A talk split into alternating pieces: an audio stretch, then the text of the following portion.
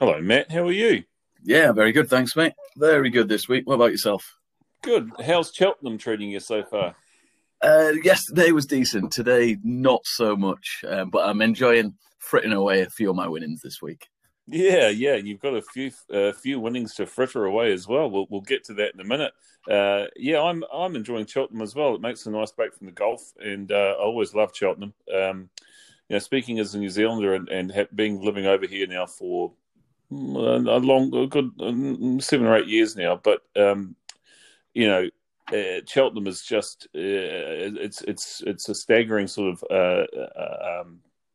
thing to see when the crowds are there. It's always an incredible thing to see, and then to sort of. I read some of the bookies reports on, like Star Sports, for example. They do a daily report on some of the gambles that they take, and some of the punts are eye-watering. Like, there was something like a €350,000 bet on monkfish today. Do you know?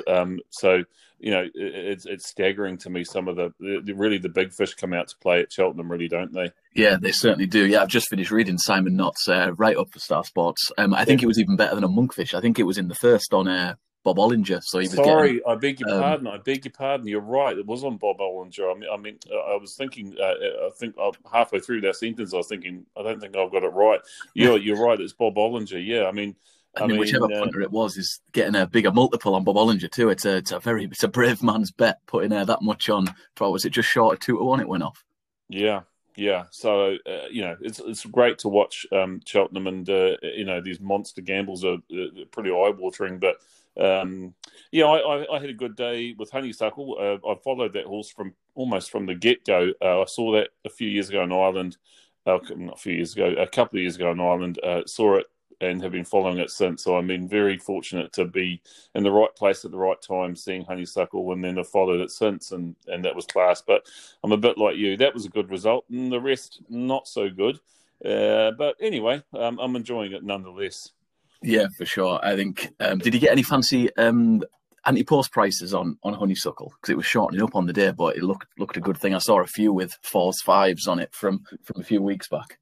Yeah, I can't claim to have 4s or 5s on it, really, from a few weeks. But I think it was 354. Yeah, a few weeks. I got it at 350, so I'm happy enough with 350. That's not bad at all. No. Yeah. I had a nice sentimental bet yesterday. I was just messing around before the race. I actually backed Vintage Clouds. Oh, wow. Well, it was decent. It wasn't a big bet, but just because they were offering 7 places, and I mean, it's a horse that I've loved for ages. He's just a proper horse, so I thought it's going to be his last hurrah. It'd be very upset if I didn't back it and it won. So yeah. I had pennies on, but 28s was always a nice little winner. Keeps me ticking over anyhow. Wasn't it nice to see Tiger Roll win today? What a horse! It was obviously the Easysland was very well fancied, wasn't it? But I actually watched the race on replay, but it was just jumping like a dream. Sort of, it reminded me of the national victories where he was just bounding along in front, never looked like getting caught. No, he was tanking the whole way around, wasn't he? I had a little go on him. I had some neck as part of a bigger accumulator that was rolling along quite well, and some neck was kind of my roughie for the entire accumulator. And at one point, I thought, Jesus, I could do this, but he just couldn't quite catch Tiger Roll, and I was actually, to be honest, I was like, oh no, fair dues, good on Tiger Roll. I was very happy to see it win. Right. So that's enough about chasing slow ponies. As I alluded to, you were, you've got a few quid to spend because you had what we would call them the trade a week last week, didn't you? It certainly did. It was looking promising throughout the week, and it got an awful lot more promising on Sunday.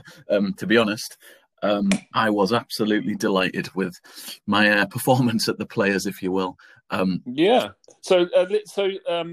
picked, just for everyone who listens, I know we're starting to get a bit of an audience now, which is great, and I appreciate that for the people who listen, because, we've got a guy here now who has picked, out of the last 3 weeks, we've picked 3 winners, and you've picked two of the last two from 2 weeks ago and this week just gone. And you shouted for Justin Thomas, made a very convincing argument for him, and everything you said proved to be right. He was way over the odds on his money. He played superbly, but that wasn't just him. Take us through who you had last week. Yeah, for sure. So, I mean, on Thomas, quite similar to your victory or Bryson. I'm not going to victory lap Justin Thomas. He's an elite golfer who was just a bit overpriced. So, I mean, I enjoyed that he brought it in, and I had a fairly chunky bet on him, so I'm glad of it. But I'm not going to victory lap a 20-1 shot, even though it was impressive down the stretch. I had Paul Casey as well, who, I mean, he made a quad, I think, on 17 on the Thursday. I backed him at 55s, and he got a full place comfortably in the end. He was just hitting his irons exceptionally well. His approach to the green numbers was silly. He just couldn't really find a putt for the majority of the week. But that said, a full place at 55s is nice. I take issue with Siwoo Kim, who I backed at 100s at the start of the week. Yeah. And unfortunately, he had a brilliant Saturday, and on Sunday, he just could not play the par fives. He three-putted three times on par fives on Sunday, I think. And in the end, he was a shot out of a full place. If he'd have just made one of those pars into a birdie, he would have got a lovely chunk back at 100s. But he got a shared place in the end. I think it was as low as about a quarter of a place payout, because he was sharing a place with 7 or 8. So it's a shared place. It's still some money back in the bank and back over the stake mark. But it wasn't as good as I'd hoped. I was disappointed with Siwoo on Sunday, to be honest. I also backed Chris Kirk, who didn't get any money back in the end, but he was up there throughout the week. I'll talk a bit more about him when I speak about Honda.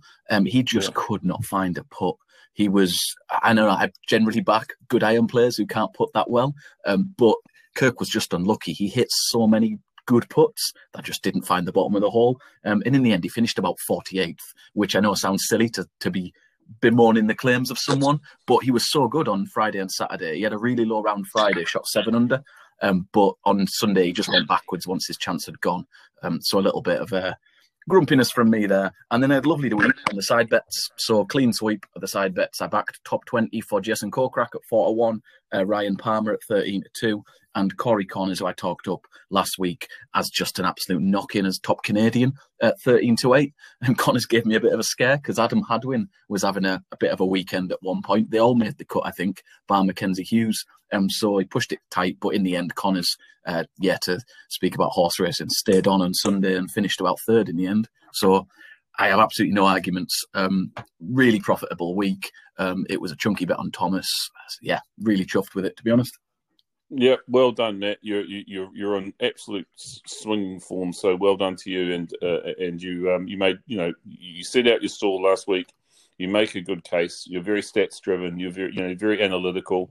Anyone who really wants to understand, the logic behind Matt's bets, he puts it out there. It's very clear to understand why he makes his bets, and he's informed. So definitely take a note from what he's doing. Just to go back and look at it, the TPC at Sawgrass, Justin Thomas finished winner, victorious by 1 stroke from Lee Westwood. Justin Thomas 14 under, Lee Westwood 13 under. Brian Harmon gave it a real charge on the final day with a three under round on the final day to finish 12 under in third, tied with Bryson DeChambeau, who had an uncharacteristically bad round on the final day, and we'll talk a little bit about that in a second. So tied third with Harmon, and then tied fifth was Taylor Gooch on 11 under, who had a good final day round of 5 under, and he was tied fifth with Paul Casey on 11 under, and then seventh Corey Connors. Once again, a good final day, 6 under on the final round. Shane Lowry, Charles Howell III, Daniel Berger, one of my bets, who just started absolutely awfully, and then throughout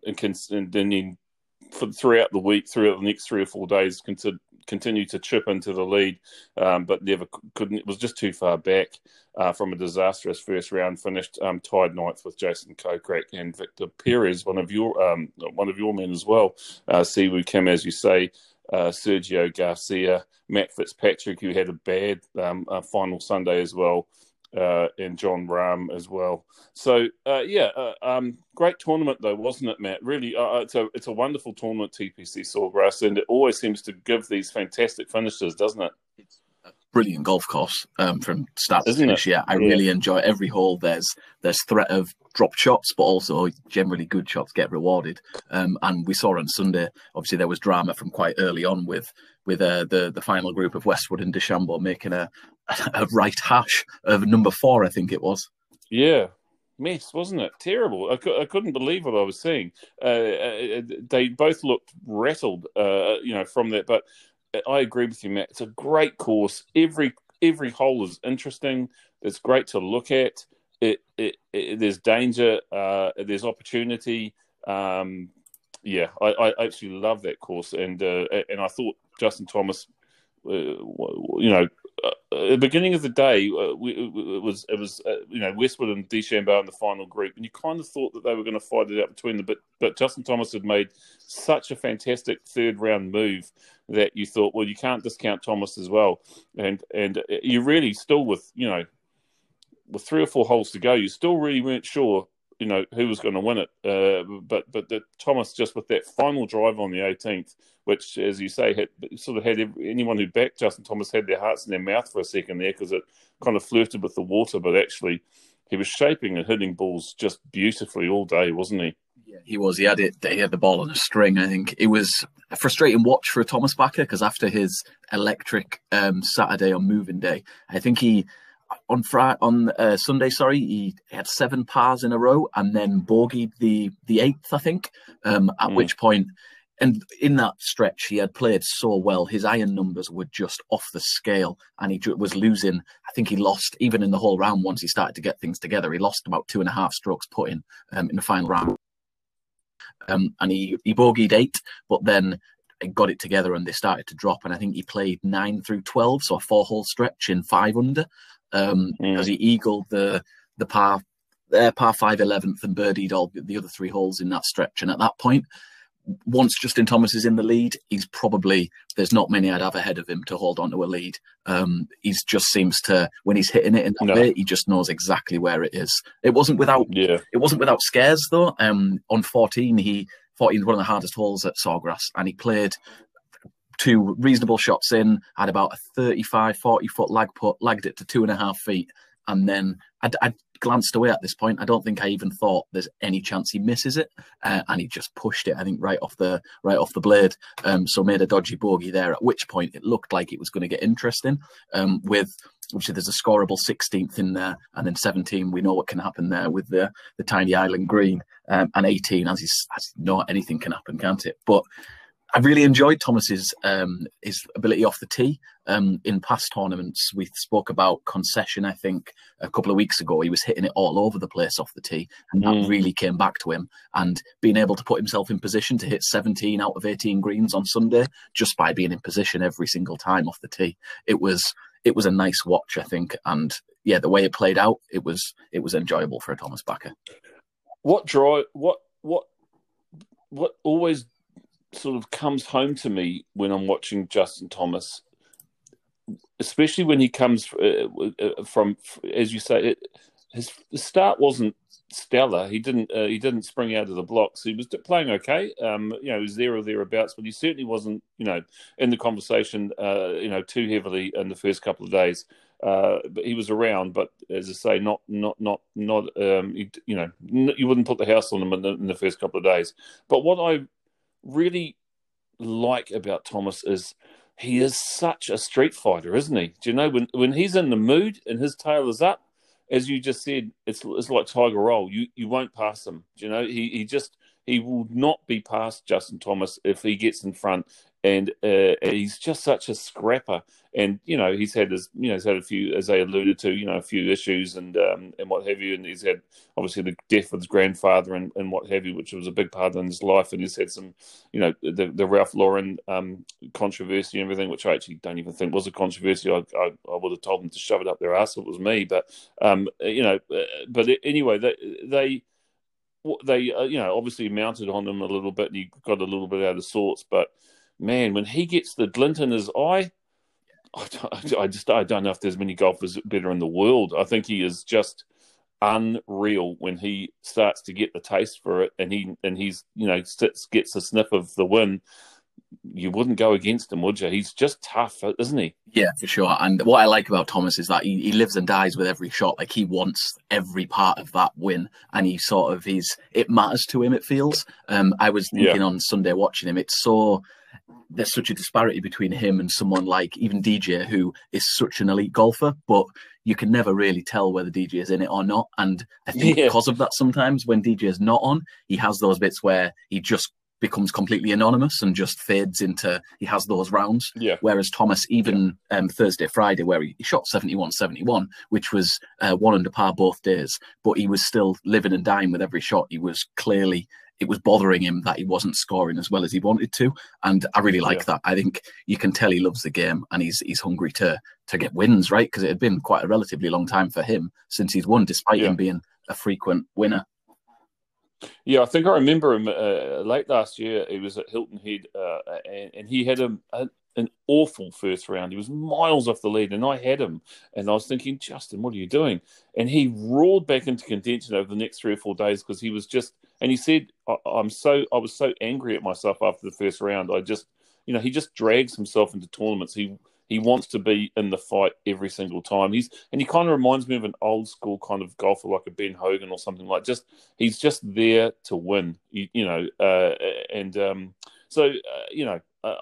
love him.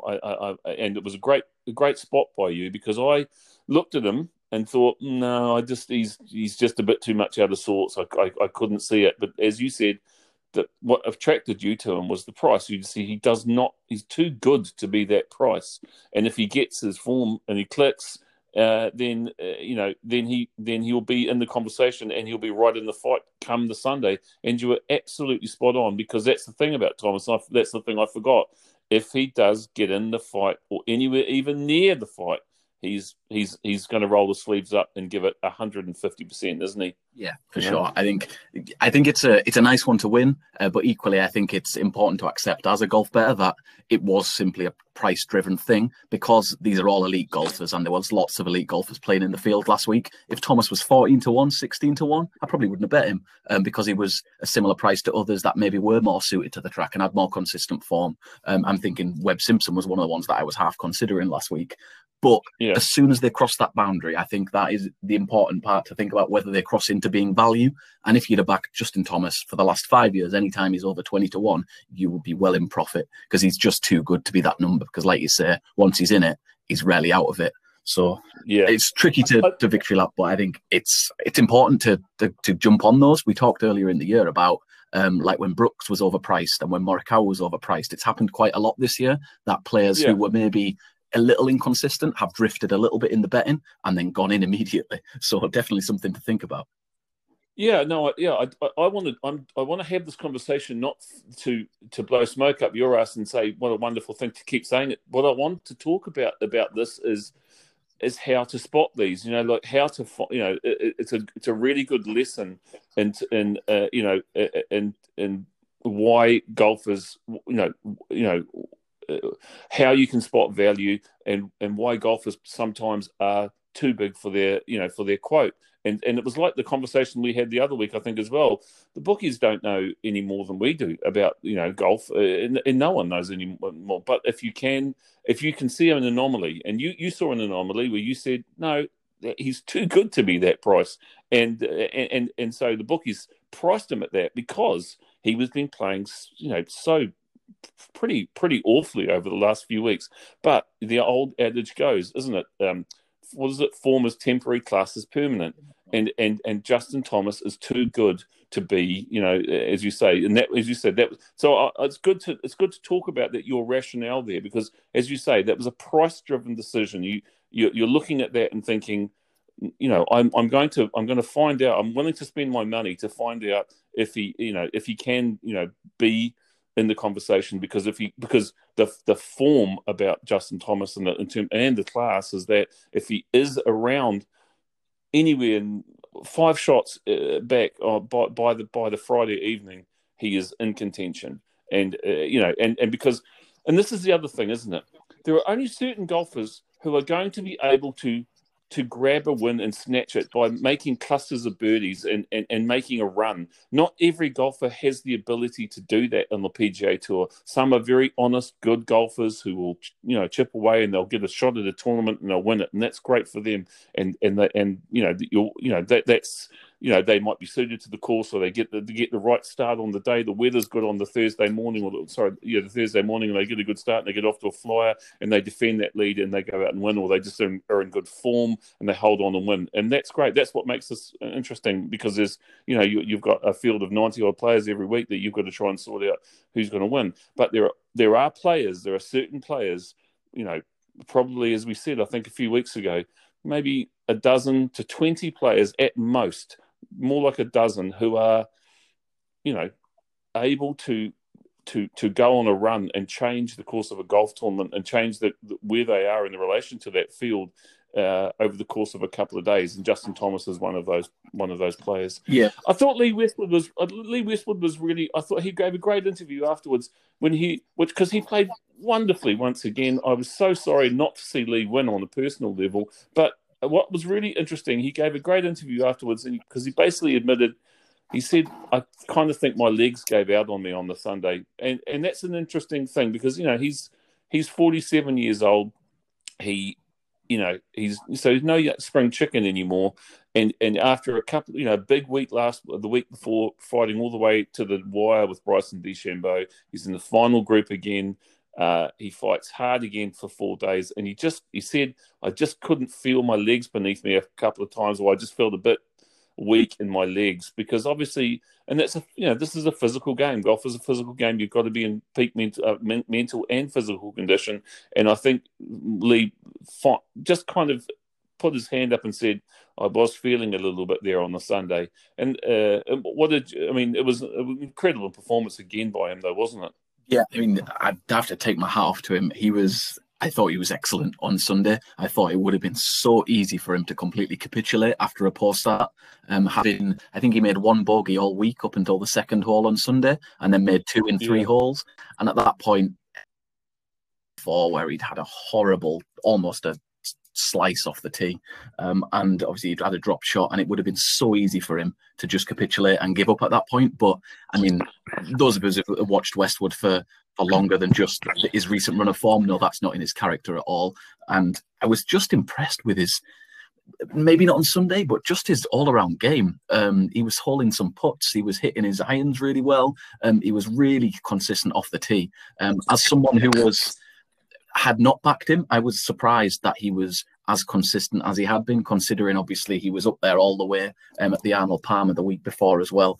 And you've got to feel sorry for Westwood in some regard. As I say, he's not a young chap anymore. And to be better than, 100, 200 PGA Tour golfers and be beaten by two just elite talents 2 weeks running, I think he can count himself extremely unfortunate to have not gone into the winner's circle. That said, I imagine the $1.5 million is probably a decent cushion for him.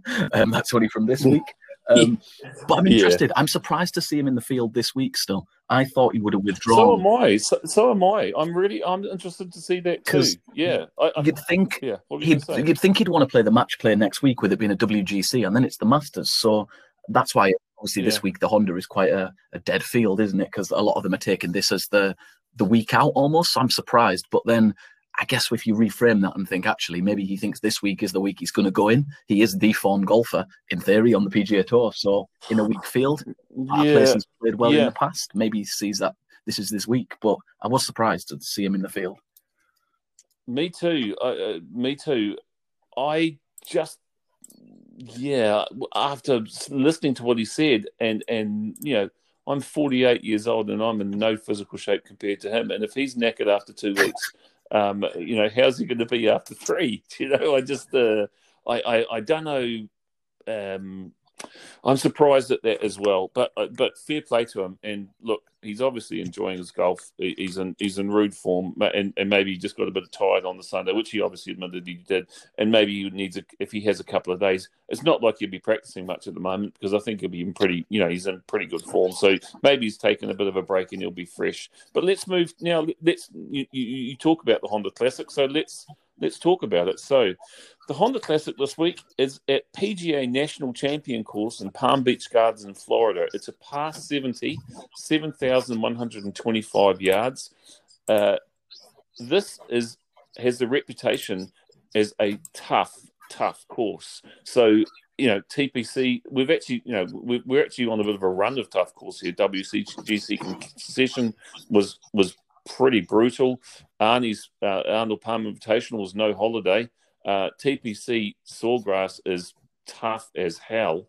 And then you move up to the Honda Classic here at PGA National Champion Course, which is, as I say, a par 70. So, there's not much room for error here. Par 77,125 yards. Water on, I think it's 13 of the 18 holes. Bunkers all over the place. Tight, tough, really, really demanding. So, it's no sort of Florida spring break for these guys. It's going to be really, really a thorough examination of anyone's game. And then you've got this bear trap, which is this intimidating finish, which includes holes at 15, 16, and 17, which are have always been known as card killers. So the par 3 17th is the hardest par 3 on the PGA Tour in 2018, averaging more than half a stroke over it at 3.533. So, it played easier in 2019. But, so you've got a really, really demanding golf course here. And as you just said, Matt, a course that is, can be brutal and a field that is, I wouldn't say it's weak, but it's certainly not littered with stars, because they're taking the time off from TPC Sawgrass and going to the match play and getting ready for the Masters. So I'm really interested to see what you've kind of come to in this field. I have to admit, I had a bit of a hard time going through this, so I'm interested to know what you think and what your picks are. Yeah, for sure. I'd probably go the other way and say this field, I'd say it is weak, and it's just been made weaker. I've just seen Daniel Berger's withdrawn from the event. Oh, wow. Which I didn't know that. Yesterday he withdrew from the Pro-Am, which I knew about, and because of a rib injury that he wanted to monitor and see if he was ready for taking it up this week. But yeah, about 20 minutes ago, he's just withdrawn from the event. So... I guess. Wow. So that changes. Well, he was the betting favourite, wasn't he? He was about 12, 14 to 1. His odds were. I love Daniel Berger, and I backed him last week, and he only just came outside the places. I had a pretty poor, a very poor week last week myself. Daniel Berger was my best guy. He finished 9th, I think, just outside the places. And my next guy was Cameron Smith, who had a good run, but didn't quite make the places either. So I was thinking hard about Daniel Berger this week, but I just couldn't bring myself to back him at the money, because 12 to 1 for me was just too short. I like Berger, and I've, as I said, I've made money off him before. I won on him at the Charles Schwab when he came back, the first tournament back after COVID. I got him, and I was really happy with that. And I've sort of backed him since, but I wasn't going to back him this week. But that's going to shake up the tournament completely, isn't it? It is. It's a sea of blue on odds check. I think we can be thankful that there is no rule for in a golf betting, and we'll do all right from that. But yeah, I think that makes Sung Jae Im will be now the favourite. He's down to about 11 to 1 generally, and that moves up. Obviously, Niemann, Westwood, and Lowry have been chopped a fair bit. As appropriate, there's not 5 points off a piece, but as will happen when you get a short favourite out, whether it's a horse race or a golf tournament. I found it an interesting one to look at this week, and I was wondering a couple of ways to approach it. The first of which I noticed is there seemed to be about 5 or 6 players at the top of the field, and then a massive drop-off in standards, much quicker than it normally would be, which has led to players that are not as good as I'd normally like to back at the prices that they are. So I found it interesting. It's interesting that it's a par 70, so there's only a couple of par 5s this week, which always makes it a much more stern test of your irons usually. So par four scoring's come into it for me. I was looking at stats to do with driving distance, because historically distance seems to be preferable over driving accuracy for success here, or it has done with the players finishing high up in the field. Scrambling as well, it's a tough course. They're going to need to get up and down. So I was looking at scrambling stats to some degree as well as longer par fours. But I was thinking about this, and it's maybe not backed up with stats, but I wanted solid players this week who are going to get it from tee to green, because there's so much danger on the course. There's plenty of water around, and I think it's going to be a mental game this week as much as it is technical. Like you say, entering the bear trap, there's much talked about it, but at top and bottom, is it a tough set of holes? And half the battle is in your own head when you stood on the tee box looking over 160 yards of water on a couple of the approaches, as well as the 15th and the 17th, which are almost exclusively over water. So I've kind of taken a bit of a different approach. So when I'm talking through my picks, I'll mention some numbers, but I've not done it just exclusively on numbers this week, which is a bit different for me. There's a couple that just were kind of gut reactions, similar to Thomas last week, that I just think that price is too big in this field. So a couple like that, and a couple born out of recent changes to their stats. It's funny, we talked a little bit before about looking for those little marginal indicators that a player might be turning around their form, like we did with Thomas, showing little sparks. So I've kind of moved away from my general rule of looking at season-long stats and trying to look at much shorter spans of time, where a player who is generally a poorer putter might have strung together two or three good putting performances, and trying to look at that, whether that could be a catalyst for a really good performance and hitting the frame. So that's kind of the way I've approached it this week, which is a bit different than usual. All right.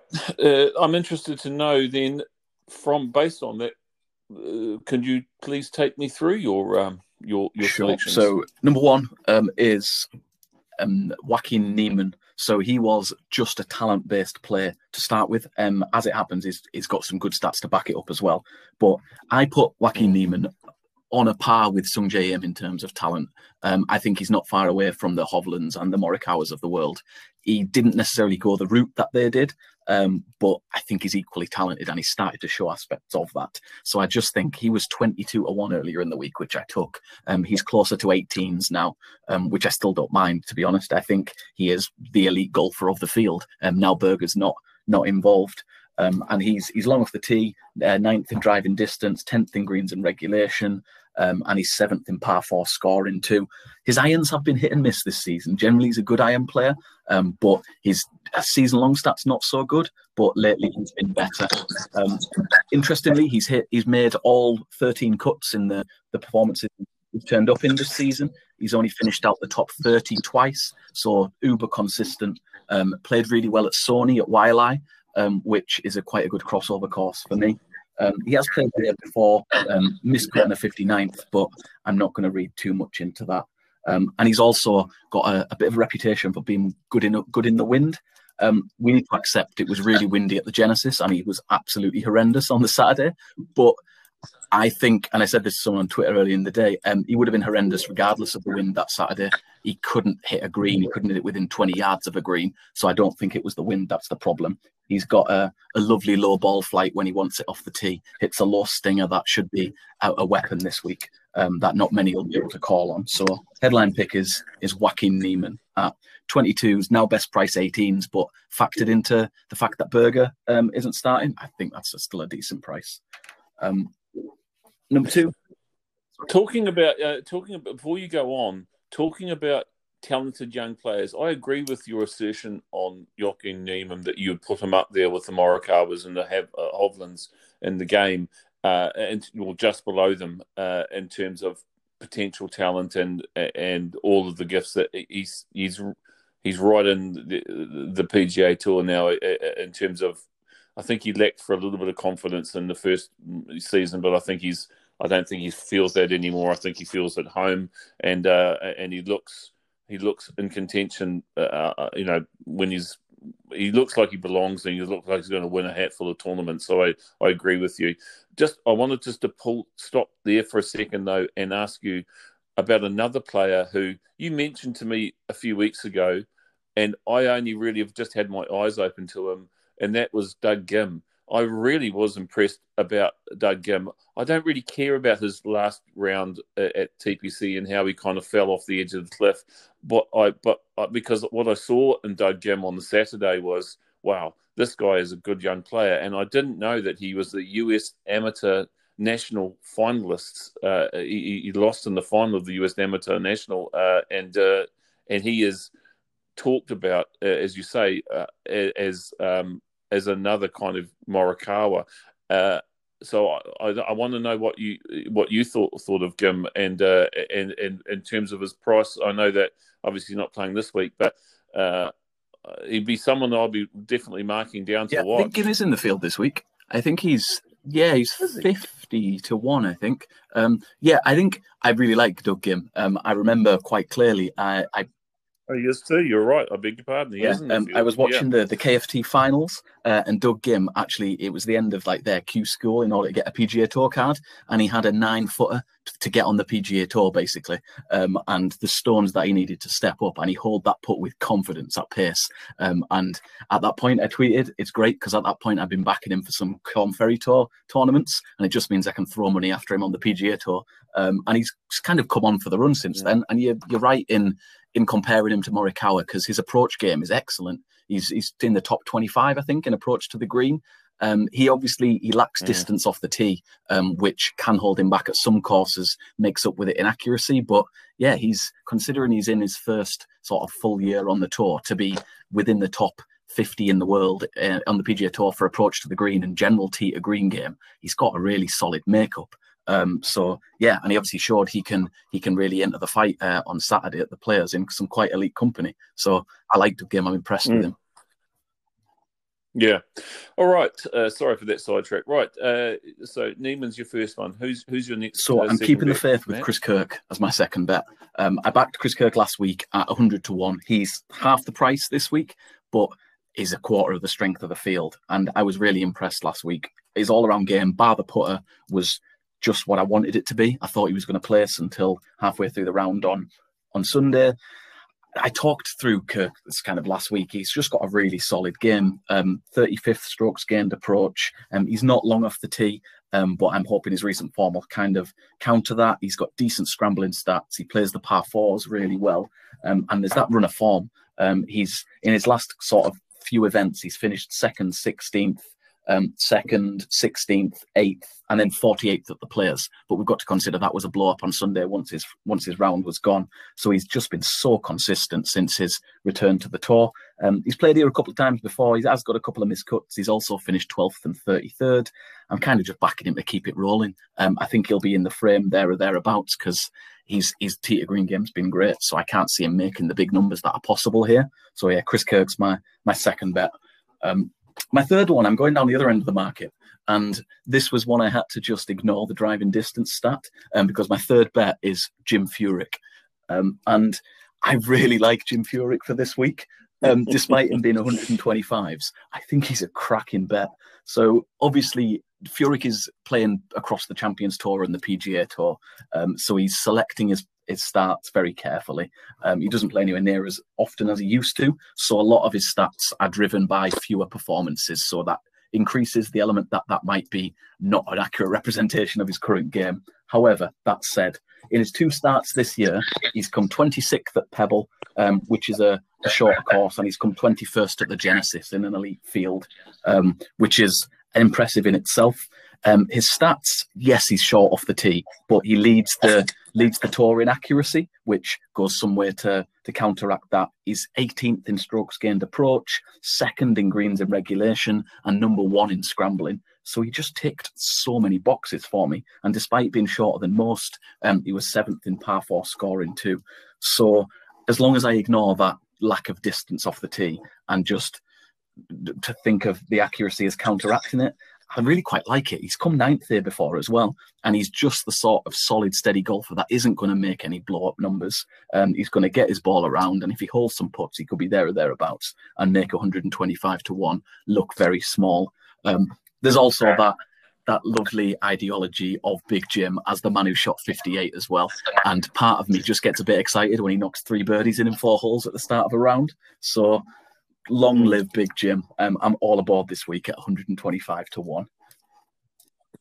Yeah, I mean, you're laughing because I mean you were on Twitter and you were deliberating at that, and you were saying someone talked me out of it, and I said, you know, put your phone down, step away from the phone, sort of thing, you know, because I mean, I was only joking because I was thinking, yeah, I can see why you've gone with Jim Furyk. He's a steady hand. He's incredibly accurate.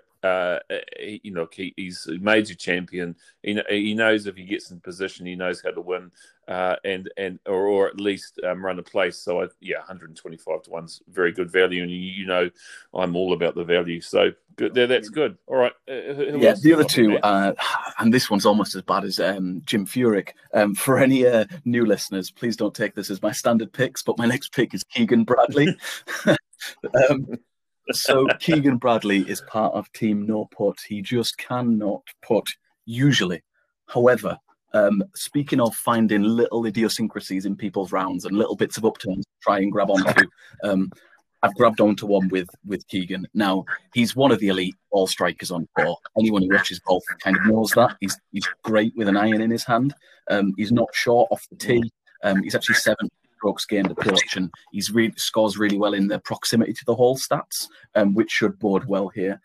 He's pretty good in par 4 scoring, but the bit that attracted me to Keegan Bradley is that I was looking back through his stats, and for the last 3 performances, he's actually gained strokes putting, which is almost unheard of for Keegan Bradley, and I couldn't believe my eyes when I saw it. But he has gained at least half a stroke putting in his last 3 performances, 2 of which have been in Florida, which is on Bermuda greens again. So I'm very hopeful that if he can maintain that, again, he could outplay his price quite significantly. He's got so-so course form. He hasn't played it a lot recently. It was part of his schedule a lot further back, but he's finished 12th, 4th and 12th here, which I think is reasonable. And he's had a nice little run of trending form, 22nd, 60th, 10th and 29th in his last few starts, which I think is quite nice. And I think in this field, even if he can lose half a stroke with the putter, I'll take that for a week. And if his irons are on, he won't be far away. He's a good ball striker, hopefully shouldn't get it too far out of place off the tee and give himself a chance. And speaking of people who can't putt, my last selection of this week is Adam Scott. I'll be honest, Adam Scott was a late addition. I was just going to go with the 4 to begin with. And then I added Adam Scott because I was looking at the prices. I was looking at the names on this board. And there was something that didn't sit right with Adam Scott being the 6th favourite for the event. Just one ahead of Russell Henley and Cameron Tringali. So I had a quick crunch of his numbers. And he's long off the tee. In my head, he's a great ball striker. He's got a good long game. His stats don't really say that this season, so I'm trying to look past it and just hope that he returns to somewhere where he's won before. He won this, I can't remember the year, it was about 3-4 years ago he won here, so somewhere where he's comfortable, he knows he can win, he knows he can play well. He's finished 12th, 1st, 13th and 14th here, so he's obviously a course that he likes. He's not missed a cut either this season, which I'm quite impressed with. He has played a slightly limited schedule, but I got him at 30 to 1, and maybe that's a silly bet and just a fear of missing out for adding him just because he's called Adam Scott. But that said, I think when you think of how weak this field is beyond Adam Scott, he's also gained strokes put in for quite a few weeks in a row now, despite missing a couple of short ones. His long ones seem to make up for it. So yeah, Adam Scott's my 5th pick at 30s. Yeah, well, I put Adam Scott in my fantasy team because I just actually, for the reasons you talked about, his course form is pretty excellent here. He plays tough courses very well. He now that Berger's out of the picture, it actually even makes it more compelling because he's a major winner in this field. He's a class element. I think Adam Scott could have a weekend here, I think that could be a very good shout. He is a little bit suspect with the putter, and as you say, he tends to make better putts outside, 15, 20 feet than he does inside 10 feet.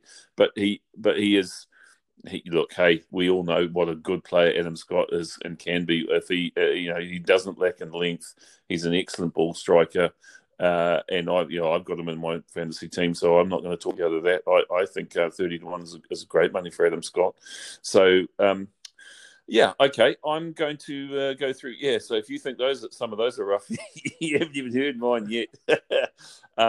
So I'm going to go, first of all, I'm going to go Dylan Frittelli as my first bet. I kind of have a bit of a soft spot for Frittelli. He played very well at the Masters, the last Masters in November, and I think he was. What was he? I think he finished third or fourth, which for Frittelli was a very good effort because the Masters, Augusta is very. It's long. It's extremely tough. You have to scramble well. You have to putt well. And Frittelli, he did all of those very well. And he was right in contention. I think he kind of fell away. Indeed, I'm gonna have to time horribly here and butt in. Any long-time followers of mine know I actually backed him for the Masters at 250s. It was brilliant. Yeah, he got a full place and looked like he was in it for some of the weekend. Apologies, I'll stop victory lapping now. Yeah. So I've liked Frittelli for a little while myself. He's taken a bit of a break, and I think last weekend was his first. I think he might have played one or two before, but I think he was back in the fray last weekend, and he finished well. He finished 4 under on the Sunday and finished tied for 22nd on 5 under, and he is. I've got him at 55 to 1, which I think is great money for Frittelli, and I'm very happy to take Frittelli at 55 to 1. He's a talented player. He knows that he can play tough golf course as well. He can do well around here, and I'm happy to have him. So I'm that's my first pick is Dylan Frittelli. I'm another guy that that last week. Anyone who's listened to this has probably heard. I tend to stick on golfers where I see potential, and sometimes that works for me and sometimes it doesn't. Tom Hoge finished tied for 22nd as well on 5 under. He had a poor final round on Sunday at TPC Sawgrass to finish even. He had even. Well, it's not a poor final round because everyone had a tough final round on Sunday. The pin placements were really tough and everyone was kind of struggling, although some did shoot some great scores. But the majority of the field struggled. I just see something in Hoge. I don't know what I see. But I see talent. I see ability, and I see the ability to win a golf tournament at a price. Now he's 100 to 1 this week, Hoge, and I'm going to take that. I'm going to go with him again because if he could just iron out a few sloppy sort of he tends to have one sloppy round, and if he can, because he was right in contention again on the Saturday at TPC, and I was looking at him thinking, no, don't you dare win, when I've been on you on and off for the last month, and I'm not on you this week, and if you go and win, I will walk into a very deep lake. So I was pretty, I was pretty happy to see him sort of like not do that well on Sunday, if that makes any sense. But I think in this weekend field, it's a tough test for him. I wonder if he's long enough, but if he can kind of keep it straight, I think 100 to 1 for Tom Hoge could be good. So I'm gonna go back with him again. Another guy who finished on the same score as well, who actually played very well, and who I think is quite an underrated golfer.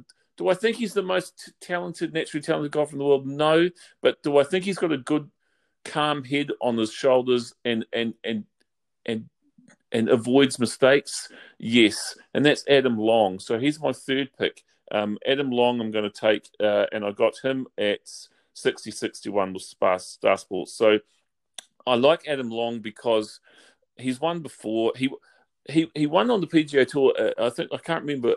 He held off a very hard charge in Phil Mickelson. But he what was so impressive about that was last season. What was so impressive about him was how calmly he went about that, and how he didn't bottle it. And so I've just seen Long. I think he's had a series of good finishes. He played well at TPC Sawgrass, and anyone who, as I say, got anywhere around the top 20, I think, is doing pretty well and is in good touch. So I think Adam Long at 60-61. Every time now that I I'm saying all this. I made all these selections before I knew Daniel Berger was out. So all of these make me even feel better now. And my last selection is, I don't know, he didn't have a great tournament last week, but I see something in Richy Werenski that I think he's got the talent in the game to do well here. I think this is more of a place bet. He's 85-1. He's played well recently.